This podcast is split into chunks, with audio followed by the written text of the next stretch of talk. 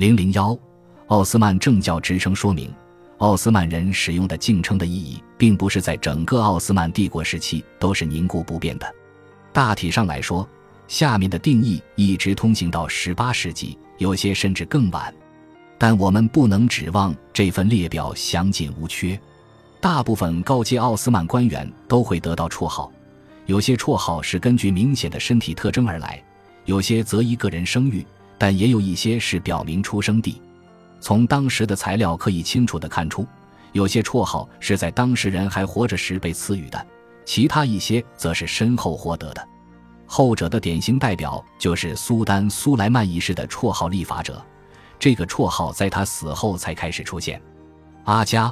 用于苏丹部队指挥官，尤其是禁卫军总司令，也指苏丹个人寝宫的总管黑人大太监。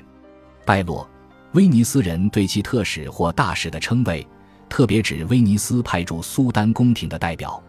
贝伊，军队指挥官，埃米尔国的统治者，后来成为高级文职官员。切莱比，对文人学者非正式的尊称，专指君主。拜占庭和巴尔干半岛的其他基督徒君主的自称，埃芬迪与切莱比意义类似的尊称，也用于称呼宗教神职人员。到了十九世纪，用法等同于先生。埃米尔，穆斯林部落或小王国王侯的尊称。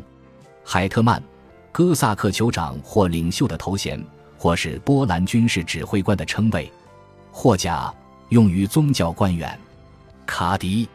法官和公证人，可汗鞑靼人的统治者，米尔扎伊朗王室亲王或王子的头衔，帕夏颁给军队指挥官或政治人物的最高阶头衔，雷斯海军指挥官的头衔，苏丹有最高权威的统治者，亦用于奥斯曼皇族王子和高阶妇女，维齐尔同时拥有军事和政治权的大臣的头衔。大维齐尔为其中最高阶者，总督用于特兰西瓦尼亚、摩尔达维亚和瓦拉吉亚的统治者。